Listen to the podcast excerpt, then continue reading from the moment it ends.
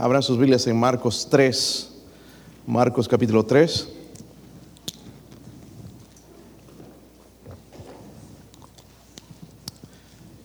Amén, hermanos. Qué bendición es ser salvo, ¿verdad? Compartir esa carga con el hermano Pedro.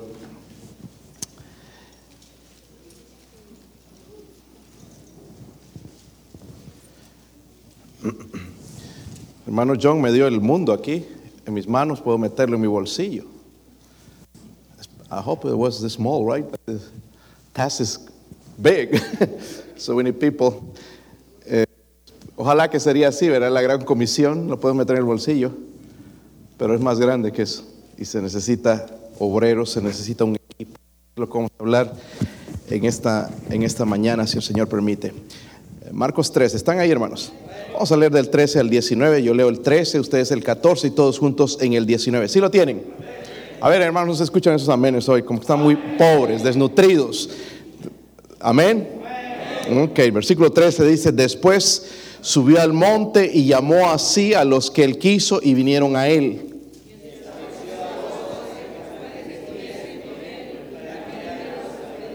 Y que tuviesen autoridad para sanar enfermedades y para echar fuera demonios. A Jacobo, hijo de Zebedeo, y a Juan, hermano de Jacobo, a quienes apellidó Boanerges, esto es, hijos del trueno.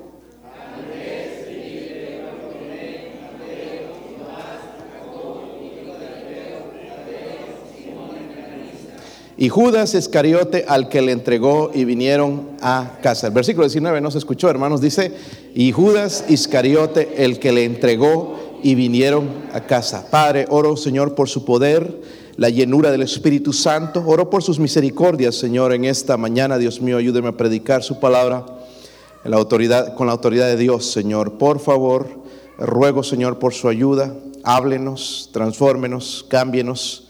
Cambia el espíritu, Señor, en nuestra iglesia, Dios mío. Trabajar en una misma mente, un mismo sentir, Señor. Ruego, Señor, si hay alguien sin Cristo en este lugar o alguien que nos escuche, Señor, en el internet, Dios mío, ruego, Señor, por favor, por la convicción del Espíritu Santo. Ruego por su ayuda, Señor. Estoy débil, Señor, necesito sus fuerzas, su dirección, Señor, en el nombre de Jesucristo. Amén. Pueden sentarse, hermanos. El gran entrenador de fútbol de los Green Bay, yo sé que no sabemos mucho de fútbol americano, pero el gran entrenador de fútbol de los Green Bay, los Packers, su nombre eh, de este hombre en 1913, en 1970 fue Vince Lombardi. Vince Lombardi llevó a los Packers a, ganar dos Super Bowls. Dos Super Bowls, a propósito, estamos cerca de eso ahora. Eh, Lombardi, hermanos, era un gran entrenador, según lo que dicen, pero también un hombre de, mucha inteligencia, mucho sentido común, mucha, en muchos casos mucha sabiduría. Por ejemplo, él dijo lo siguiente que son cosas, yo no sé si él era cristiano o no, pero cosas, hermanos, que definitivamente como cristianos necesitamos saber. Él dijo esto, la confianza se contagia, también la falta de confianza se contagia. Otra cosa que él dijo eh, eh, es, el fútbol es como la vida, requiere perseverancia, abnegación, trabajo duro, sacrificio, dedicación y respeto a la autoridad. ¿Qué? Bueno que aplicáramos también esas cosas en el cristianismo, ¿verdad? Pero no es así. Como digo, a veces el mundo tiene más convicción que nosotros los cristianos. También dijo esto, si aceptas perder, no puedes ganar. Hay gente que nunca gana porque son perdedores, ¿verdad? Y así se quedan. Número cuatro, él dijo también, no es si te derriban, es si te levantas. Es fácil caer, pero es otra cosa levantarse. Él dijo esto, una vez que aprendes a dejar algo, se convierte en un hábito. Y nosotros sabemos eso. Abandonamos un ministerio. En el caso de nosotros como cristianos, abandonamos lo que hemos empezado, lo dejamos porque nos agüitamos o algo, algún pecado, alguna cosa, y ya se convierte en un hábito. Dejamos todo y no hacemos nada. Y tenía mucha razón en lo que él dijo. El buen Dios, dijo también, te dio una habilidad que puedes soportar cualquier, cualquier cosa. Es tu, eh, eh, es tu mente lo que tienes que convencer. Podemos soportar, lo que sea. En el trabajo podemos aguantar lo que sea.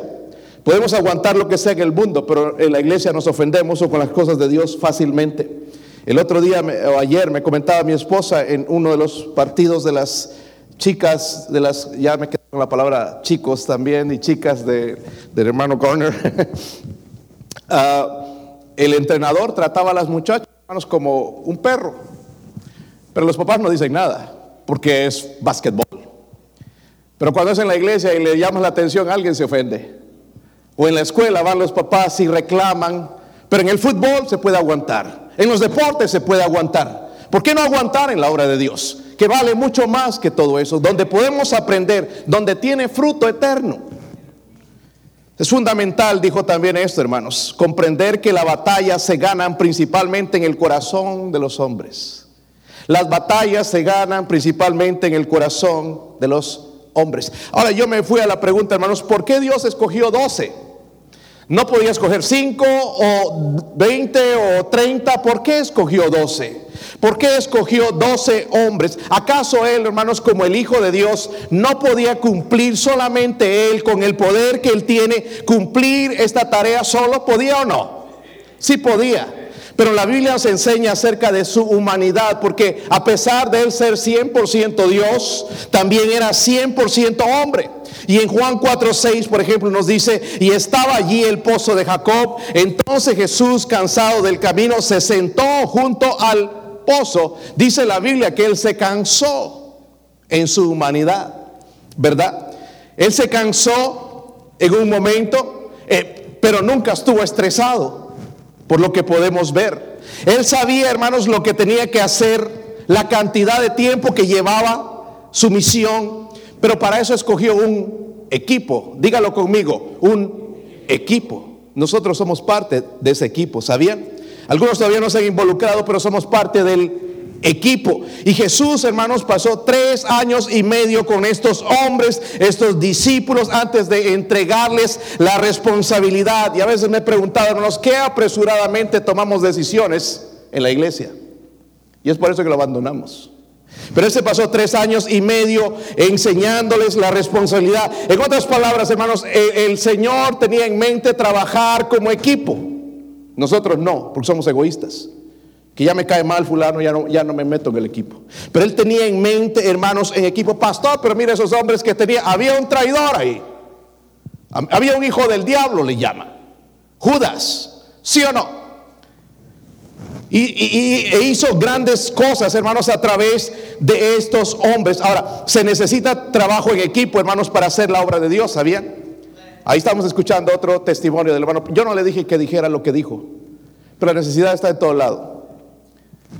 Pero hermano, si tú no vas a ser misionero aquí, no vas a ser misionero en ningún So, no pretendas que tú salir afuera vas a hacer la gran obra de Dios. La, la cosa se comienza aquí. Amén. Demostrando que sí amas al Señor.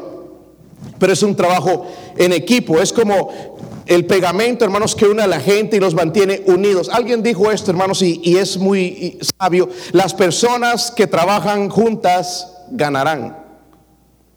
¿Escucharon eso? Las personas que trabajan juntas ganarán. Amén.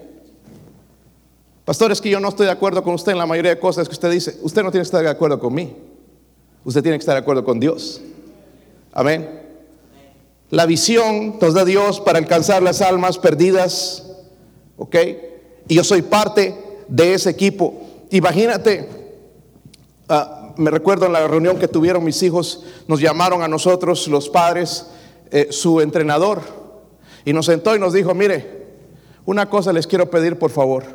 Si ustedes están de acuerdo en la manera que dirijo o no dirijo por favor, eh, yo, soy el, entrenador, déjenme a mí. Y tiene razón, porque ahí los papás según, ah, no, yo hubiera hecho esto, yo hubiera hecho esto, el otro, pero en realidad él es el entrenador. Y tengo que respetar las decisiones que él toma, aunque estén equivocadas. Amén. Eso se llama respeto a la autoridad. Amén, hermanos. Si les enseñamos a nuestros hijos eso, hermanos, no vamos a tener problemas. Por eso nos faltan el respeto, porque nosotros no respetamos a otros no respetamos las autoridades. So, qué importante es esto, hermanos. Hoy en día hay millones de creyentes. ¿Cuántos son creyentes hoy aquí? Eh, a ver, yo pensé que habían más, hermanos. Ojalá que se entreguen a Cristo esto hoy. millones, hermanos, en, en el mundo de creyentes gracias a un hombre con una visión y con el deseo de trabajar en equipo, reclutando a estos hombres, entrenó a este equipo para cumplir su visión. Son cuatro lecciones, hermanos, con, que, que el pueblo de Dios necesita saber en cuanto a ese llamado que si usted es salvo, debería ser parte y orar por ser parte del equipo, no eh, porque estás de acuerdo, no porque te cae mal fulano, y ya dejemos esas niñerías y sacar el chupete de la boca, hermanos, y trabajar como equipo. Debemos dejar eso de un lado. Miren el versículo 13, la primera lección. ¿Están conmigo, hermanos? Algunos ya están enojados de entrada. Como digo, hermanos, aquí se delatan solos. Hay que trabajar en equipo, ¿verdad? Es interesante, hermanos, cuando todos estos equipos ganan y los vemos jugar y lo bien que juegan. Entre ellos ahí hay diferencias. Pero cuando juegan como equipo, ganan. Amén. Yo no sé mucho de básquetbol, pero me doy cuenta cuando el equipo de, de, ellos juega como equipo, ganan o pueden hacer mejor que cuando hay individualidades y que uno quiere ser la estrella. Se trabaja mejor en equipo. ¿Sí o no? Es lo que el Señor quería. Miren en el versículo 13, están ahí hermanos. Es interesante esto. Dice, después subió al monte y llamó así a los que él. Lo que él quiso y dice que, ah, ellos respondieron, respondieron, ¿verdad? la primera lección es esta, hermanos, dígalo conmigo, devoción, devoción, ¿de qué habla? es importante ver el ministerio de, Jesús, hermanos, de cerca, porque nosotros diríamos que la tuvo fácil, pero en ese momento estaba en un momento bien crítico, si usted lee el contexto, estaba pasando por persecución en el ministerio. So, respondiendo a la, a la oposición pasó, según lo que nos dice Lucas acerca de este mismo pasaje, en Lucas 6:12, que pasó toda la noche orando para nombrar, escoger estos 12 discípulos para hacer la obra de Dios. vemos, hermanos, en el contexto que él había ofendido a las tradiciones judías, estaban enojados con él, lo querían destruir, lo querían matar. Miren el versículo ahí mismo. Y salidos los fariseos, tomaron consejo con los herodianos. Miren, ni se llevaban, pero ahora están juntos contra él, ¿para qué? Para destruirle. Eso no la tenía fácil, lo querían destruir, ¿verdad? Y, vemos, hermanos, en la vida de Jesús que grandes multitudes lo seguían. ¿Han leído eso?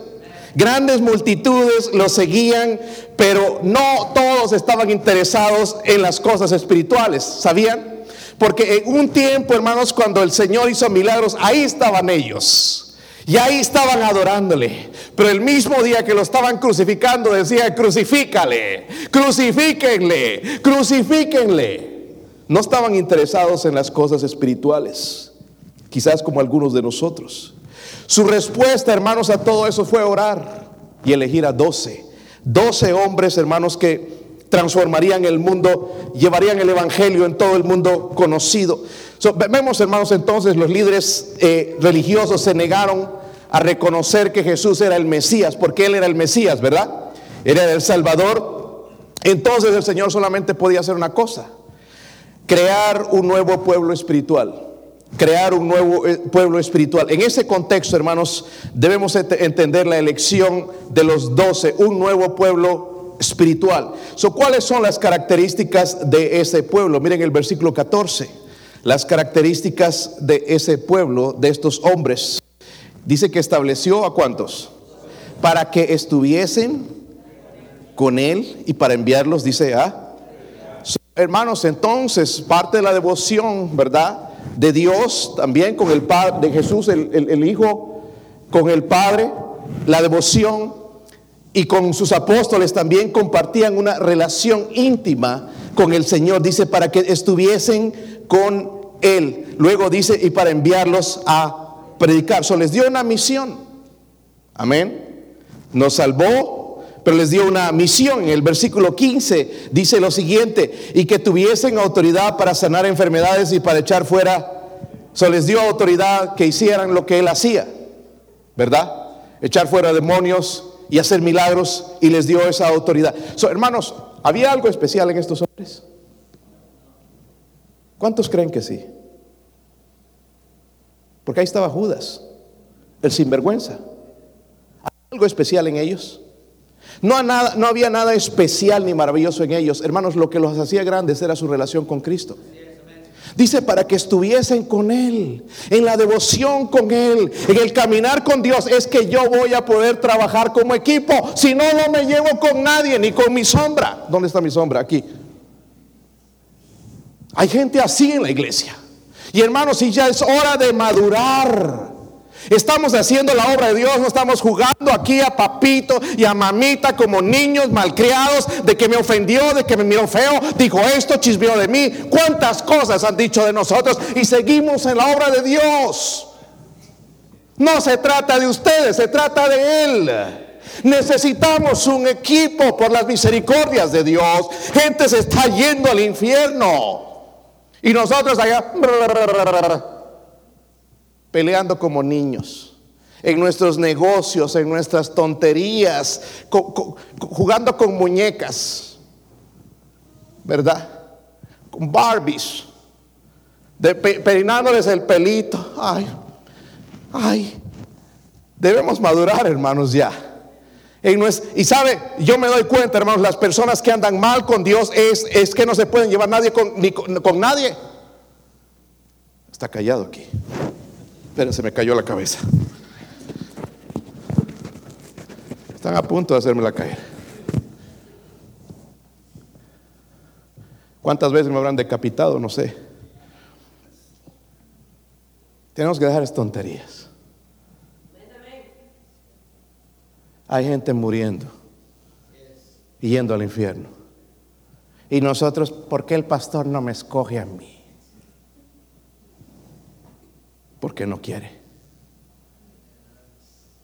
Porque tiene que caminar con Dios.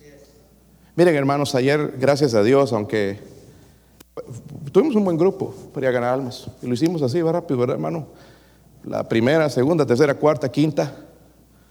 Yo me pregunto, ¿de verdad les interesa a los demás que gente sea salva? ¿De verdad les interesa?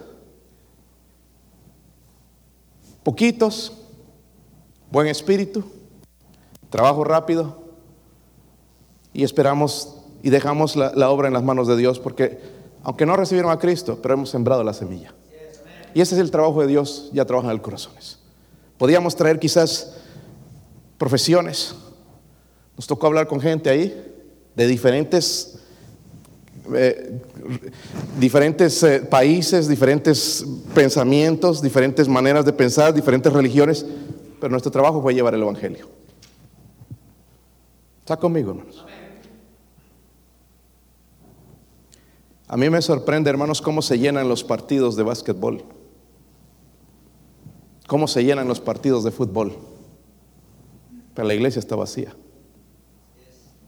Que me duele la cabeza, me duele el corazón y no sé qué me va a doler mañana. No, mañana no duele nada porque es lunes, ¿verdad? Hay que ir a trabajar. Pero el domingo duele todo. ¿Sí o no? Cuando va a trabajar se recupera. ¿Dónde le entramos? Aquí y allá el patrón nos conoce como el, el gran trabajador. Pero en la obra de Dios, hermanos, ni siquiera nos pueden ver como un equipo. Es hora de ser un equipo, hermanos. Pero todo comienza con nuestra devoción con Dios. Porque Él los llamó, dice, para que estuviesen con quién. Y es que Pablo y estos hijos del trueno, porque hay unos hijos del trueno aquí también, ¿verdad? Pero estos hijos del trueno y con Pedro y con estos otros se pudieron llevar por la gracia de Dios. Porque eran diferentes y ahorita lo vamos a ver. Amén. So necesitamos entender esa primera lección. Un equipo, hermano, necesita devoción. Si no caminamos con Dios, hermano, olvídate, no podemos hacer la obra de Dios. Es que no, es cualquier cosa. En el trabajo podemos entrarle y trabajar así de mal humor y de mala gana, pero con Dios no se puede. Necesitamos el mismo espíritu. ¿Sí o no? Necesitamos el mismo espíritu y ese espíritu viene de Dios. Yo oro todos los días, hermanos, de esta manera. Todos los días. Porque mi espíritu es horrible. Horrible, asqueroso. Tengo que pedirle, Señor, todos los días, primeramente que perdone mis pecados, que me cree en mí un corazón nuevo como oraba David, pero también que renueve un espíritu correcto dentro de mí. Porque tengo el Espíritu de Cristo y no es justo que vaya mostrando lo, de lo que Él me salvó, de la arrogancia, del egoísmo. Necesito mostrar el Espíritu de Cristo. Pero para eso tengo que pedirle todos los días. Amén. Para poder amarlos, hermanos. ¿Sí o no? Para poder amarnos. El Espíritu de Cristo. no había nada, hermanos, especial en estos hombres. Jesús los hizo grandes. Amén. Jesús es lo que nos hace grandes. Los que el que nos usa en el ministerio. Miren el versículo 14. Algo más. ¿Están ahí? Se acabaron los amenes, ¿verdad, hermanos? ¿Dónde se quedaron?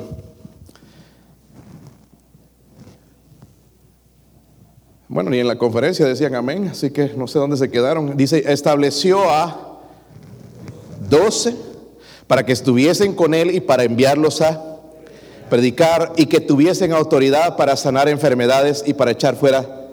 Y a nosotros nos gustaría esa parte, echar fuera demonios, curanderos. Pero no nos gustaría lo del contexto, lo de antes, de tener comunión con Él primeramente y de ir a predicar. Nos gusta eso de que yo pueda hacer milagros, pero no la cuestión de ir a predicar el Evangelio. Y no voy a hablar de eso, hermanos, en realidad, pero dice en el versículo 14, estableció 12 para que estuviesen con él y para enviarlos a qué? Enviarlos a... So necesitamos otra lección que necesitamos aprender como equipo es el de nuevo. En otras palabras, el Señor quiere que los que reciben, ¿cuántos han recibido de Cristo? Algunos no han recibido nada. Véngase de perdido, le voy a dar un dólar, hermano, algo que venga de parte de Dios. ¿Cuántos han recibido algo de Dios? Hemos recibido algo. Hemos recibido salvación. Ahora, y como Él nos ha dado, quiere que nosotros seamos dadores. Y no voy a hablar del dinero, hermano, si estás asustando. Debo subrollar, hermanos, debemos predicar la palabra de Dios, no nuestras experiencias, no que sentí bien bonito, no que sentí esto, la palabra de Dios. Ayer fuimos a predicar la palabra de Dios. El Evangelio es que no tiene sentido, es lo como Dios salva por medio del Evangelio. Dice la Biblia que el poder es poder de Dios para salvación. Amén. Es el poder de Dios para salvación. El versículo 15 entonces dice ahí, eh, y que y tuviesen autoridad para sanar enfermedades y para echar fuera demonios. Son designados con su autoridad, la autoridad del Señor Jesucristo, para llevar a cabo esa misión, ¿verdad? Esa misión tan importante de alcanzar el mundo para Cristo. Tendrían autoridad de echar fuera demonios. Nadie más hoy en, en el día no tiene autoridad de echar demonios, solo Jesús. Si usted escucha a alguien que saca demonios, no, nadie puede sacar demonios. La autoridad venía de Dios. Ah, yo hecho fuera demonios. No, no hay tal cosa, hermanos. No hay tal cosa. El que, la manera en que va a salir un demonio es cuando Dios viene a su vida. Amén. Y Él dio esa autoridad a ellos. ¿Por qué? Porque ellos no tenían la palabra de Dios. Ahora, junto con ese llamamiento, hermanos, recibieron poder sobrenatural. Es lo que dice la Biblia. Y ¿Por qué? Porque Dios, para demostrar que Dios estaba hablando por ellos y hacían señales, ¿verdad? Pero estableció entonces también el Señor con nosotros, hermanos, su iglesia y Él quiere que nosotros tengamos de nuevo. Miren en 2 de Corintios 5, este versículo lo vimos en la, en la conferencia, 2 de Corintios 5, versículo 17. Los jóvenes han memorizado ese versículo. Espero que usted también. Segunda de Corintios 5, 17. Pero, a veces lo mencionamos y no vemos el contexto, pero vamos a verlo todo en el contexto. Dice, de modo que si alguno está en Cristo, nueva. ¿Se han dado cuenta? No? Mucha gente quiere cambiarse en Cristo. Y por un tiempito, sí, ya, ya, ya, ahora sí le voy a echar ganas y otra vez. Pero dice el que está en Cristo, nueva criatura es. Las cosas viejas pasaron y aquí todas son hechas y dice, miren esto, hermanos, esto es importante. Y todo esto proviene de... Pero allá vas y hablas con gente y no es que yo siempre he tenido temor a Dios, es que siempre he aceptado a Cristo, siempre he estado cerca de Él. No, no, todo esto proviene de Dios, dice. Que nos, quien nos reconcilió consigo mismo. Porque estábamos peleados como algunos están peleados ahorita con Dios. ¿Cuántos se han peleado con la esposa? A ver, levante la mano. Mentirosos. Ahí venían peleados hoy en el carro. Ahí venían discutiendo de cosas, tonteras, ¿verdad? pero ¿están reconciliados ya o no? ¿Y qué dulce la reconciliación, verdad? Besito, besito. ¿Ah? ¿Es dulce o a la fuerza? Mire el ojo como lo tengo, pastor. Las reconciliaciones son dulces. Cuando tenemos pleito con algún hermano y nos reconciliamos es dulce. Lo bueno es ir y pedir perdón a esa persona. Pero dice que nos reconcilió consigo mismo por Cristo, no por nosotros. Pero dice esto, hermanos, y él nos hizo subrayar el hermano y dice y nos, primeramente, nos reconcilió, ¿verdad? Luego dice, nos dio. Amén. ¿Le han dado algo en su vida? ¿En el trabajo te han dado las llaves del negocio? Qué peligroso, ¿verdad? Por ahí las pierdes, se mete alguien y estás listo. Te pueden culpar. Pero es una responsabilidad cuando nos dan las llaves, ¿sí o no? Tener las llaves de la iglesia. Ahí tenemos una pantallita, hermanos, que me dijo el que instaló las alarmas, porque a veces viene gente y a punta de pistola y le dice, pues, lo meten. Y entonces tú en la pantallita puedes apretar unos números y va a llamar directa a la policía sin sonar. Y entonces el que te tiene con la pistola ahí se va a sorprender cuando venga la policía. ¿Cómo llamó a la policía? Porque solamente desactiva, en vez de la desactiva la alarma, pero al mismo tiempo está llamando a la policía. Qué bueno, ¿verdad? Qué bueno por la. Espero que funcione.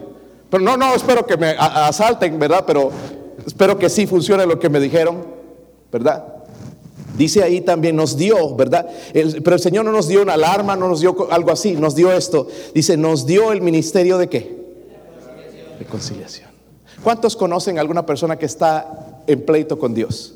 Que si no es salvo, está en pleito. ¿Alguien? ¿Cuántos? Todos conocemos a alguien. No importa si es religioso. Dice, necesita ser reconciliado y Dios nos dio ese ministerio de reconciliación, que Dios estaba en Cristo reconciliando consigo al mismo, eh, eh, al mundo, no tomándoles en cuenta a los hombres sus pecados y nos, miren esto también, nos encargó. Eh, hermano, eso es para mí. ¿Será para mí? ¿Será ese encargo para mí? Ustedes le llaman mandado. Nos dio un mandado. Pero eso no es para el pastor nada más, dice nos encargó. ¿Y qué estamos haciendo con el mandado? Espero que no sean frutas, ni eso se va a podrir por ahí. Nos encargó a nosotros la palabra de qué? La reconciliación. De una u otra manera, hermanos, podemos participar en esto. Somos un equipo. Así que somos embajadores en nombre de Cristo, como si Dios rogase por medio de nosotros. Os rogamos en nombre de Cristo, reconciliaos. Hermanos, yo considero esto un privilegio. Como dije, a los, a los misioneros nuevos que tenemos es un privilegio poder apoyarlos y darles dinero. No es, ay, más dinero y que se va a ir y que más gasto o una ruta a empezar es más dinero. No, es un privilegio. Amén. humanamente no lo vemos así, hermanos. Le estoy diciendo hacer, decir amén a la fuerza. Pero en tu comunión con Dios te vas a dar cuenta que es un privilegio. Poder dar a la obra de Dios, poder orar, poder alcanzar otros. Miren qué privilegio nos dio el Señor, hermanos, a nosotros nos salvó, nos encargó, nos dio la reconciliación, ahora nos dio el ministerio de reconciliación y nosotros mismos podemos guiar a una persona a Cristo. Qué bueno, ¿verdad? Eh, hoy, me olvidé, jóvenes, darles el mensaje del hermano Tomás. ¿Conocen a Tomás Tomás? ¿Cuántos conocen a Tomás Tomás? Y antes de compartir esto, hermanos, yo pedí permiso a él. Pero me dio un mensaje a los jóvenes y a los adultos y a los viejitos. Jóvenes les dijo, no desobedezcan a Dios. Hay consecuencias por el pecado. Esto me dijo. 45 días en la cárcel está el hermano ahí metido. Se fue, hizo, hizo de las suyas. Okay. Él me dio permiso para compartir esto. Y no vas a salir impune, tú estás haciendo en secreto, pero el, Dios conoce todo lo que hacemos en secreto. Y entonces Dios sabía todo esto, le dijo, ya dado mucha oportunidad a este hermano y aquí la patrulla y lo agarraron y se lo llevaron. Y el hermano en esta semana me llamó el día eh, viernes, creo que fue, y me dijo, pastor, al principio estaba agüitado aquí, pero ya me estoy acostumbrando. Espero que no. Eh, no, pastor, eh, sucedió algo lindo, pastor, sabe, eh, aquí había un cubano que se, iba a ahorcar, se quería quitar la vida. Y, el Señor me lo puso en el camino y, y, lo guía a Cristo.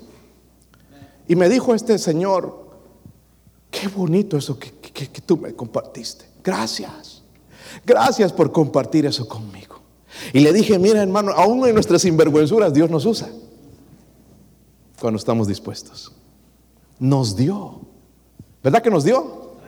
el problema es que no lo usamos. ¿Sí o no? No lo usamos. Hermanos, Dios escogió a ¿cuántos fueron? Doce. ¿Y saben que esos doce se parecen mucho a nosotros? Ahora les voy a mencionar un poquito. Por ejemplo, era un grupo heterogéneo. Por ejemplo, Mateo era un cobrador de impuestos. ¿Sabían eso? Era odiado, eh, odiado por, por, los judíos, trabajaba para el imperio romano, era un traidor de sus compatriotas, era odiado y Dios llamó a ese hombre, que de Simón el cananista. Simón el cananista también, eh, Lucas lo llama eh, el, el, celote, no el sopilote, sino el celote formaba parte, hermanos, de un grupo, nosotros no sabemos eso así en la Biblia, pero de un grupo nacionalista, de ardientes, violentos, se, comprometían hasta cometer crímenes y asesinatos para librar a su país del yugo del extranjero. Y Dios escogió a esas personas. Usted, y yo diríamos, a mí nunca Dios me escogería, Dios nos escoge. También eran galileos, ¿sabían eso? Galilea, Galilea, hermanos, en ese tiempo era una región despreciada nosotros, hermanos, somos así. Somos de lugares pobres donde nadie nos le importaríamos a nadie y Él nos escogió, nos encargó. También era gente corriente, ¿verdad? No, tenían los problemas que nosotros tenemos, los, exactamente los mismos problemas. No tenían ventaja social, no eran ricos, no, no tenían posición social, hermanos, como nosotros. No sé si alguien rico últimamente se volvió rico, ¿no? Pero la mayoría venimos de lo mismo. ¿Sí o no? Casi, hermanos, si nos morimos, necesitamos ayuda para que nos entierren. Porque cuesta nacer y cuesta morir. ¿Sí o no? Pastor, no me hable de eso. Oh, sí, más de 10 mil dólares cuando te mueres. Si te mueres aquí. Si te mueres en tu país, más fácil, ¿verdad? Una caja ahí le hacen a uno y por ahí lo avientan. Pero aquí es caro. ¿Sabían eso, hermanos? Carísimo. Eso mejor no te mueras. No tenían dinero. Igual que nosotros. Porque nosotros decimos, si tuviera dinero, si tuviera carro. No necesitamos eso para que el Señor nos use. Eran hombres que no tenían una cultura elevada. Algunos dicen, si yo hubiera ido a la universidad, si hubiera estado en el instituto bíblico, si hubiera aprendido, si, tuviera, si ingeniero, si fuera licenciado. No. Estos hombres no eran estudiados en universidades. Aunque Él los entrenó, hermanos, no van a excusarse aquí y decir, el pastor está diciendo que no estudien. No. Debemos estudiar si podemos. Porque si estudiaron en el mejor instituto bíblico de toda la historia con el Señor Jesucristo. Tres años y medio. Una licenciatura, no sé qué hicieron, pero estudiaron, pero no fueron a un lugar, no tuvieron una preparación teológica especial. Eran, en, en muchas ocasiones, hermanos, mostraron debilidades y torpezas. ¿Recuerdan a Pedro? Todos recuerdan a Pedro, ¿verdad? Nosotros le tiramos a Pedro, pero Pedro caminó sobre el agua. ¿Sí o no? Oh, negó al Señor tres veces. Nosotros le hemos negado más que eso. Y Dios lo usó. Tenían, esto era lo especial que ellos tenían, hermanos, escúchenme. Amaban a Jesús. Amaban a Jesús. Juan habla del discípulo amado que ponía su rostro en el pecho del Señor porque lo amaba. Eso era lo único que ellos tenían. Amaban a Jesús. Eso necesitamos de nuevo, miren el versículo 16, otra lección. ¿Están ahí, hermanos? ¿Sí están ahí? A Simón, a quien puso por sobrenombre que Pedro, a Jacobo, hijo de Zebedeo, y a Juan, hermano de Jacobo, a quienes apellidó Boanerges, esto es hijos del trueno, a Andrés, Felipe, Bartolomé, Mateo, Tomás, Jacobo, hijo de Alfeo, Tadeo, Simón el cananista, y Judas Iscariote, el que le entregó, y vinieron, y sea, sabemos hermanos, cuando hay un equipo necesitamos devoción, si vamos a trabajar en equipo necesitamos devoción con nuestro Dios, amén, si no es la Biblia y no ahora, hermano, no nos podemos llevar bien. ¿Se han dado cuenta? A lo que venimos nada más a la iglesia va a ser a criticar. Pero si caminamos con Dios, Él va a tapar las fallas. Porque hay fallas aquí, ¿sabían? Hay fallas en este hombre. Y usted las ve muy bien, pero también aprende a ver las suyas. Amén. Devoción. Hermanos, dejen, dejen la flojera. Levántense temprano. Busquen a Dios temprano. Ay, es que da sueño con el friecito, pastor, 20 grados. Así está tu corazón a 20 grados. Y qué triste. Cuando este mundo necesita cristianos calientes, en fuego por Dios. Amén. ¿Cuánta gente testificamos ayer? Y daba ganas de ir a otra, y a otra, y a otra, y que algunos eran groseros, pero una y otra. Mi pobre hija estaba allá con las orejas, ay, qué frío, qué frío. Y le puse un gorrito, pero ahí seguía. Tenemos que ir, hermanos, con fuego. ¿Cómo podemos ir si corazón apagado, aplastado, aplatanado, como quieras llamarle? Necesitamos devoción con Dios, pero necesitamos de nuevo. Amén. Está conmigo. Pero mire también la otra lección. Aquí es esta, con la letra D para que usted recuerde. ¿Qué dice ahí? Diversidad. Primeramente tuvieron que estar con Jesús, dice en el versículo 14, ¿verdad? ¿Está conmigo, hermanos? Tuvieron que estar con Jesús. Luego sus vidas dieron un testimonio ya de poder, de la gracia de Dios, del poder y empezaron a ser usados por Dios. No tenían nada en especial. Lo único, hermanos, que pasaba es que Jesús hacía cosas grandes a través de ellos. Ahora veamos la lista de los doce, los vamos a conocer un poquito. Dice primeramente Simón. Ese era su nombre. Nosotros lo conocemos más como Pedro. Jesús le cambió el nombre a Pedro, que significa piedrita. ¿Ok? Y Pedro era, hermanos, el líder del grupo, era un pescador y se convirtió en un pescador de hombres. ¿Saben cómo era Pedro, hermanos? Franco y obstinado. Lo que vemos en la Biblia. Le falló al Señor, ¿verdad? Pero se humilló. ¿Sí o no? Le falló, pero se humilló y fue usado grandemente por el Señor. Luego nos da otro nombre y se llama el versículo 17 ¿Cómo se llamaba? Jacobo también era pescador. Hermanos, no era gente estudiosa, era un pescador, ¿verdad? Fue un gran líder en la iglesia primitiva. Algunos piensan, hermanos, que fue un pastor. Fue el primero de los apóstoles en ser martirizado, condenado a muerte por su fe en el Señor. El primero de los apóstoles, estoy diciendo. Luego menciona a Juan, hermano de Jacobo conocido, hermanos, como el discípulo amado, tenía una relación muy cerca con Dios. Es más, habían tres personas, tres discípulos bien cercanos al Señor. ¿Cuáles eran? Juan, Pedro, Juan y Jacobo. ¿Será porque el Señor los era escogía a ellos? Era que ellos escogían estar con él. Amén. Es lo mismo hoy en día, hermanos. Algunos piensan, hermanos, que yo escojo a las que me caen bien y los que me caen mal no, ¿verdad? Y que tienen sus preferidos. Hay gente, hermanos, que, se acerca más a Dios, es más de confianza y le entregan todo al Señor. No, no somos perfectos, fallamos, pero le entregan todo al Señor. Son honestos, ¿ok? Y, estos hombres eran honestos con el Señor, hablaban tonterías, pero eran honestos. Luego está Andrés, el hermano de Pedro, también había sido un pescador, hermanos. Y cada vez que vemos a Andrés, hermanos, vemos a este hombre trayendo a alguien a los pies de Cristo. Él fue un poderoso testigo del Señor Jesucristo. Luego está Felipe, era de Besaida también, de la ciudad de Pedro eh, y, Andrés.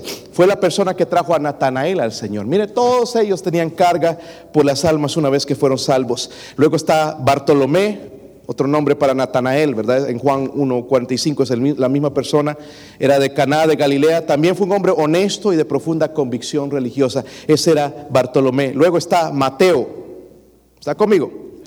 Mateo era un judío llamado Leví, ¿ok? Recaudador de impuestos, odiado, El Señor lo salvó y cambió su vida. Cuando Él cambió su vida, hermanos, quería traer a otros a Cristo también. Mateo escribió el nombre, el Evangelio que tiene su mismo nombre, Mateo. Luego está, ¿quién sigue? Tomás. ¿Sí recuerdan a Tomás? El que duda, ver para creer. El escéptico. Sabemos, hermanos, que era, a pesar que nosotros pensamos de esa manera, pero fue leal al Señor Jesús al punto que murió por Jesús. Tomás. Luego está Jacobo, hijo de, del feo, perdón, de Alfeo, conocido como Jacobo también el menor. ¿okay? Luego está Tadeo, en Lucas 6, 16 lo llama, es llamado Judas, hermano de Jacobo. Tadeo podría haber sido eh, su apellido, no sabemos, pero pudo haber sido su apellido. Luego está Simón el cananista, no es Simón Pedro. Simón fue, era un revolucionario, era un judío que juró derrocar el gobierno romano. Probablemente era idealista, era orgulloso, probablemente era radical, franco y fogoso y valiente, pero el Señor lo transformó. Y por último, ¿quién? Este tipo, Iscariote. ¿Por qué? Le llamaban Iscariote, ¿era su apellido? No, era de la región de Keriot. Era, hermanos, a pesar de ser sinvergüenza, era el tesorero del grupo. ¿Sabían? El que manejaba el dinero o se lo robaba. ¿Sabía Jesús esto? Judas, hermanos, nunca fue salvo. Judas está hoy en el infierno, lamentando el no haber creído en Jesucristo. Jamás él, entregó al Señor Jesucristo por 30 piezas de plata, murió perdido, se ahorcó y luego eh, eh, se, reventó la cuerda y se, cayó en un precipicio y murió según lo que nos dice el libro de Hechos. La última lección es esta, hermanos, el versículo 19. Gracias a Dios, ¿verdad? Que la, es el último. Versículo 19, pero quiero que pongan atención. Es el último, pero no menos importante. Y Judas, ¿qué? Iscariote el que le entregó. El ministerio tiene desafíos. ¿Sí o no? Nosotros vamos a una iglesia, hermanos, y vemos que todo es lindo. En la conferencia a veces invitamos gente y vienen y qué lindo, qué bonito, cómo... Pero cuando ya estás todos los días con la gente te das cuenta que hay problemas. ¿Sí o no? Toda iglesia tiene problemas. Yo soy pastor y tengo amigos pastores de iglesias grandes, iglesias pequeñas, y todos tienen problemas. Amén. So hay un desafío. Hay un desafío, no va a ser color de rosa, vamos a luchar, nos vamos a desanimar, vamos a querer quedar a medio camino, vamos a querer que otros hagan la obra, va a haber un desafío. So aquí hay algo, hermanos, que yo no debo dejar pasar. ¿Por qué escogió el Señor a Judas? Yo creo que fue por esto, hermanos, porque él era traicionero, ¿verdad? ¿Sí o no? Era traicionero, era ladrón y era opuesto a la obra de Dios.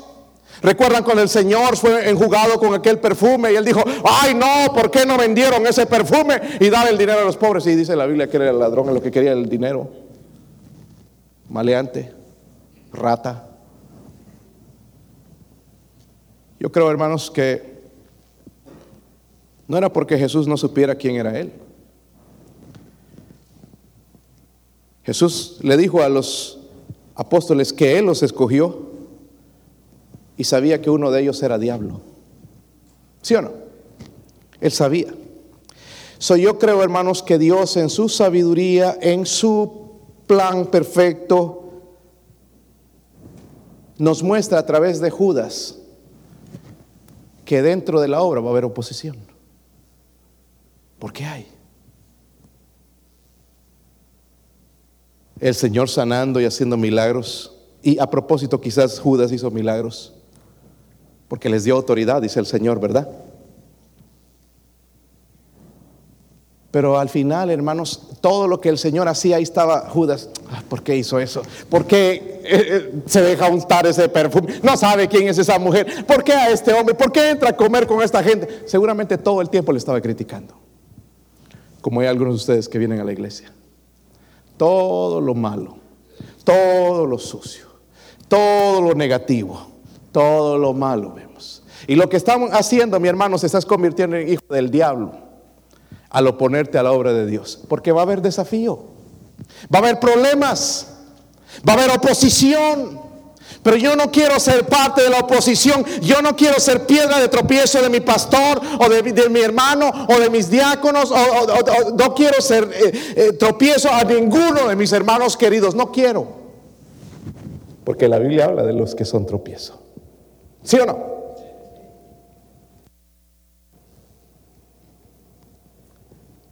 Hay falsos siervos, hermanos, dentro de la iglesia también. Tengan cuidado con eso de YouTube. Algunos de ustedes andan viendo predicadores que ni son salvos. Músicos que ni siquiera son salvos.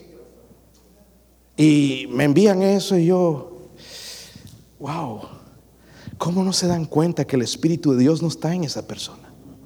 Que lo que quieren es esto, dinero. Tengamos cuidado. Amén. Tengamos discernimiento, hermanos, que crezca nuestro conocimiento de Dios para que no nos estén engañando, hermanos. Pero también hay gente dentro de la iglesia que nos va a desanimar. Levante su mano. ¿Ha, habido alguien en la iglesia que está desanimado? Levante su mano, honestamente. Mire, manténgala así, mire. Sí. Quizás un comentario, ¿verdad? Tú te fuiste a comprar tu corbata, todo feliz. Y te vinieron y te dijeron, esa corbata no había de hombre. Un hermano por ahí, ¿verdad? Que estás batallando ahí en tu matrimonio y viene un hermano y usted, ¿por qué hermano? ¿Por qué no le da duro a la vieja? ¿Por qué no la pone en su lugar? Cuando la vieja es la que tiene la chancla, ¿verdad? En la mano. Porque en algunos casos es así. Y un comentario, hermanos, a veces, de venir de mucho tiempo. Y hermano, ¿dónde se había perdido? Palabras tan feas. Y nosotros los hispanos nos tenemos la boca como pistola, calibre de 9 milímetros. Hiere. Amén. Somos especialistas. Si alguien cocinó, ay, le faltaba sal. Mi esposa me ha corregido mucho en eso porque yo era así. Sigo siendo así. Entonces ya cuando me pregunta cómo está la comida, bien, cambio el tema rápido. Pero ¿cómo somos, verdad, hermanos? La pobre esposa. Mira, mi hija, ¿por qué no baja de peso? Diez hijos que ha tenido de ti, ¿verdad? Eh, le faltan todavía unos cuantos más. Este, y la vemos de esa manera, la criticamos, ¿verdad? No le damos el valor que debe ser. Tenemos una boca, hermanos, bien venenosa. ¿Sí o no? Todos desanimamos, hermanos. Yo he desanimado a mi esposa. Yo he desanimado a mis hijos. Quizás les he desanimado a ustedes. Es nuestro corazón sucio. Pero necesita, va a haber desafío, va a haber alguien que hable de nosotros, hermanos, alguien que le vamos a caer mal, alguien que va a tener envidia de nosotros. Alguien va a haber. Pero la obra es de Dios, hermanos, y tenemos que seguir. Necesitamos un equipo. Si trabajamos como equipo, hermanos, vamos a ganar, no vamos a perder. Es triste estar pidiendo gente, por favor, nos ayuda, nos ayuda a esto. Hermanos, cuando ya se menciona una actividad, yo, pastor, yo, ¿quién más? Todos deberían levantar la mano. Comemos, bebemos y sálvese quien pueda. Allá están los diáconos y los ujieres para limpiar. Gracias a Dios por el corazón de ellos, porque están dispuestos. Pero hermanos, somos un... ¿Cuántos son de Honduras? La selección de Honduras. No, vamos a hablar de la selección, mejor porque nos vamos a agüitar, hermano. Eh, Guatemala, Salvador. Yo soy El Salvador. Estados Unidos, otro país, México. Viva México.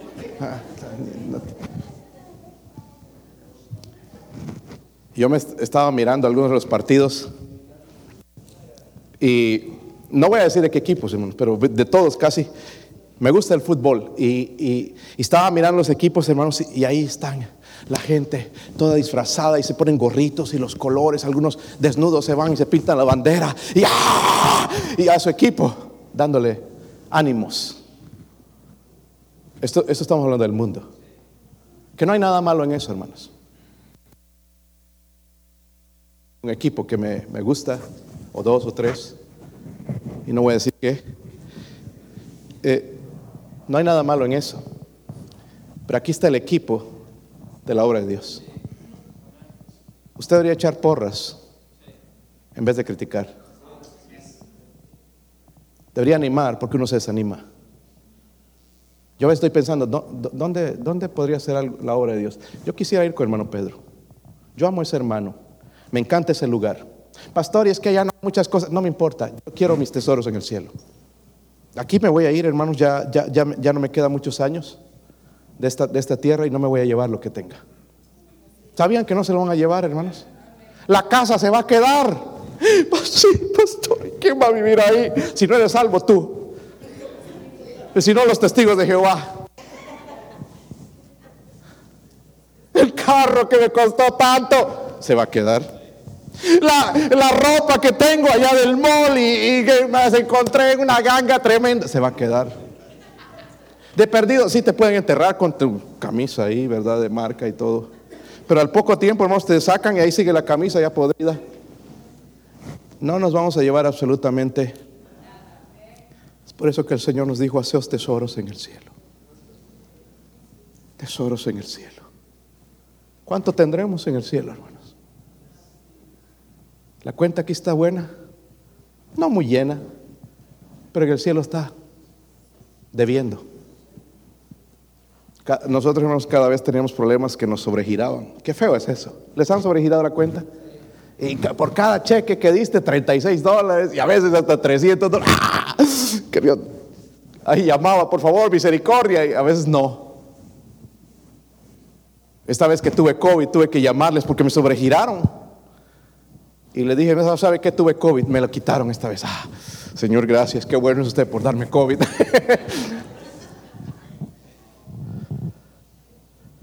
Hermanos, somos un equipo. Aquí no hay gente que de Honduras, que de México, que de El Salvador, que de Guatemala. Somos el pueblo de Dios. Somos el pueblo de Dios. Vamos a echar porras al equipo. Amén. El hermano Susano le dijo, fuimos, tocamos la primera, segunda, tercera, cuarta, quinta. ¿Qué me importa? qué hora va a terminar esto? usted debería estar, ah, qué bueno. Como cuando metió gol su selección. ¡Wow! ¡Qué bendición! ¡Qué bendición, hermanos! Sigan adelante, sigan haciendo la obra.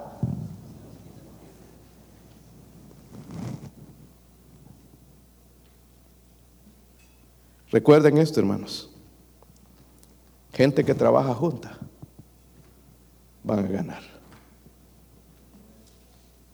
Dice la Biblia, hermanos, que en Cristo somos más que yo quiero ser de ese equipo. No el perdedor que anda desanimado, agotado, ya acabó el trabajo. Aquí en este lado, hermanos, somos siempre ganadores. Es a través de Él. Amén. Yo quiero ser parte de ese equipo. Yo le voy a echar ganas. Yo voy a morir con el equipo, si tiene que morir, por la obra de Dios. Si yo no puedo hacer nada más que estar sentado, voy a orar por el equipo, echarle ganas, ánimos. Pero todos podemos hacer algo. ¿Sí o no?